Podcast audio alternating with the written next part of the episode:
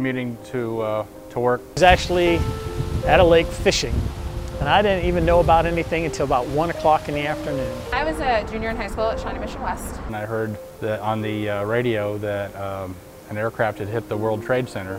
Had a couple old guys on a boat pull up next to us, said, hey, you guys know what's going on? And they told us about it, and we're like, are you kidding? So I remember walking down the halls actually at the time that it happened and then seeing the second plane hit when we turned the video on. I'll never forget that. Never forget how it felt.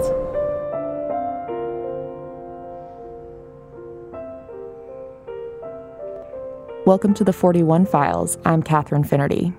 And I'm Casey Murray. We're digital producers at KSHB 41 News. The events of 9 11 are etched in the memories of all those who lived through that day. Everyone who is alive will forever remember where they were and what they were doing when they first got the news about the terrorist attacks. The memories are still fresh 20 years later and can help us reflect on the impact on Kansas Cityans and how the community responded in the hours, days, weeks, and years after the attacks. While 9 11 directly impacted New York City, Washington, D.C., and Pennsylvania, the event sent shockwaves across the country and the world.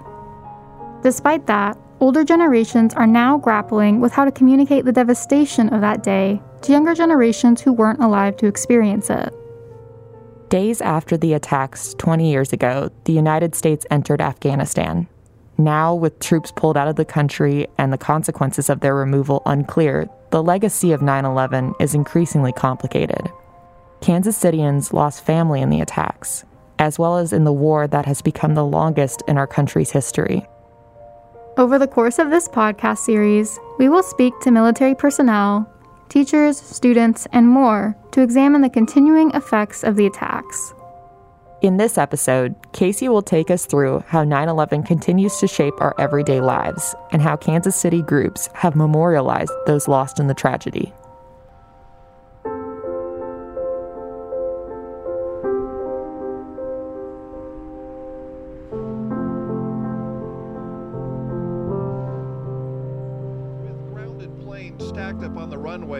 Officials had at one time said the airport could be shut down indefinitely. Uh, we're, we're shut down and just kind of uh, on observation mode and just trying to deal with the people we have here, and your guess is as good as mine as how long this could go on. All of our aircraft are on the ground. We had one aircraft that was in the air at the time when the order came, and it is safely on the ground. I think you have to have people that are really interested in security, working the security checkpoints and really scrutinizing the luggage and not going ahead and just uh, arbitrarily picking out one piece of luggage out of 20 or 30 pieces of luggage to go ahead and inspect. Everything should be inspected. One reason for the delays, the hand checking of all bags. One of many new security requirements now that curbside check-in has been done away with. All passengers now will also be scanned with a wand. As a person who was only two years old during 9 11, the airport is one of the only ways I understood the impact it had on American life. I remember my mom dragging me through security, helping me take off my shoes. I wanted to know why adults had to have their belts scanned. To this day, it's one of the most recognizable, direct changes made in the aftermath of the attack. No one understands that better than Joe McBride.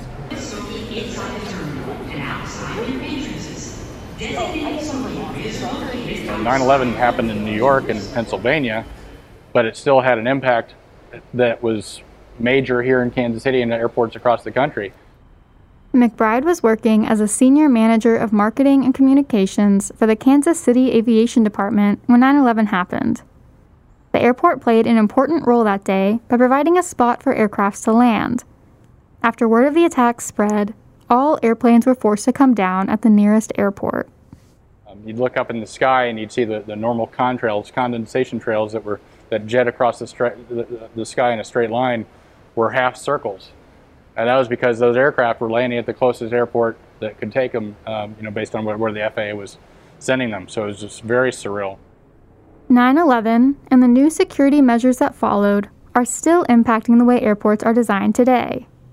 The Transportation Security Administration, or TSA, was founded on November 19, 2001.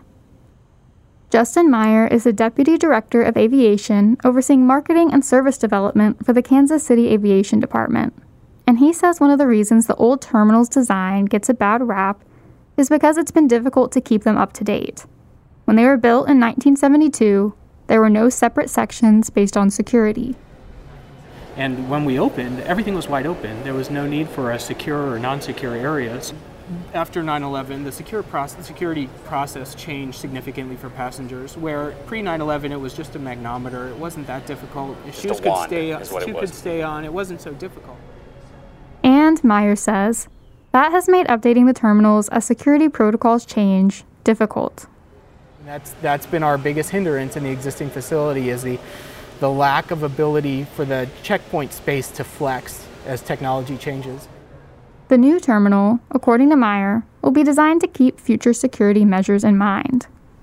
It's safe. It's got to be safe, and it's got to be safer than than than than anything possible. And so, uh, there's a lot of considerations that are behind the scenes in making sure that this is a safe, safely functioning piece. But it's important to remember the tragic losses that made these security measures necessary. For McBride, the reality of 9 11 didn't hit him until he got home from working that night. but I didn't start thinking about what had happened to us in the United States and what I dealt with, which was nothing compared to what other people did, until I got home to my wife and small child. And uh, that's when I broke down. To memorialize the event, McBride says TSA normally does a moment of silence where no bags are checked or work is done to reflect on what happened on September 11th. For McBride, thinking back to 20 years ago when he first found out about the attack still carries a lot of weight. Uh, personally, I, uh, I, I think about it. I pray, but I also I, I can't watch the video, and, and you know there's movies on it, and and other. I just I just don't want to see it again. Go through it.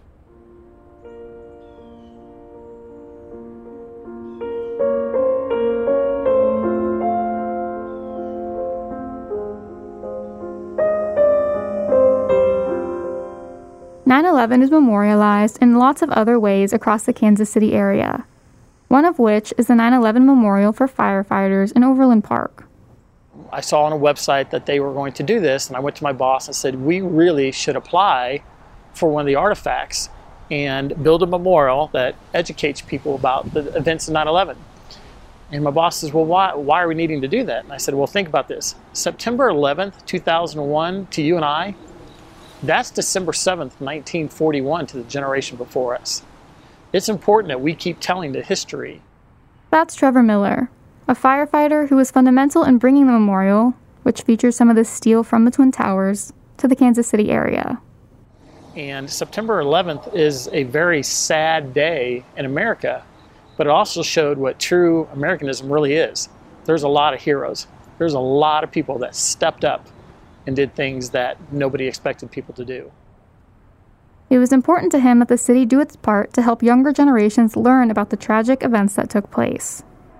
It's one person or a family sitting out here with their kids and they're teaching the events of 9 11, then it's all worthwhile. I mean, that's, that's really what the memorial was meant to be. He can understand this passing of knowledge through his own fire department, where in no time the leaders will be people who weren't alive in 2001. That's what's really surprising is how fast 20 years went. So, and another 20 years is going to go by fast. And that's why it's important to have this memorial because I'm not going to be here that much longer as a professional firefighter. In the classroom, in there is a group of firefighters right now. There's 20 of them in a classroom that are going through officer development class. They were rookies. it felt like yesterday. These are the folks that are going to be running this fire department here in a couple years, and uh, I need them to continue telling this story.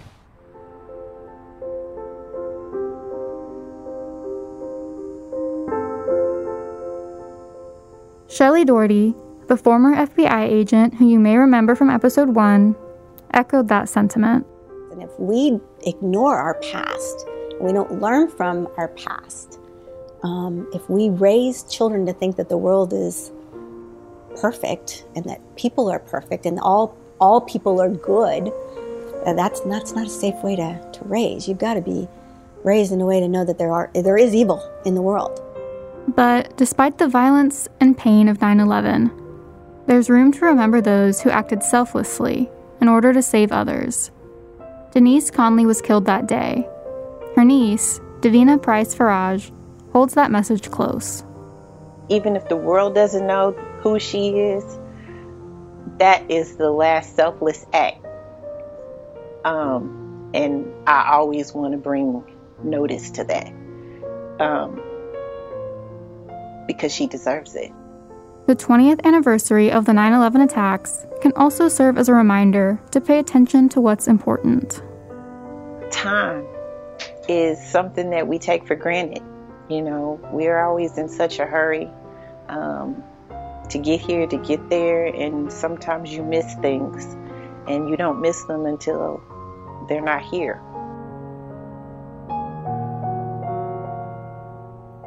Thank you so much for listening to part four of our special mini series for the 20th anniversary of 9 11. In our next episode, we will explore how journalism has changed in the past 20 years and talk to KSHB 41 news anchor Cynthia Newsom, who is working at the station on 9 11. We have these people's stories and more online at kshb.com.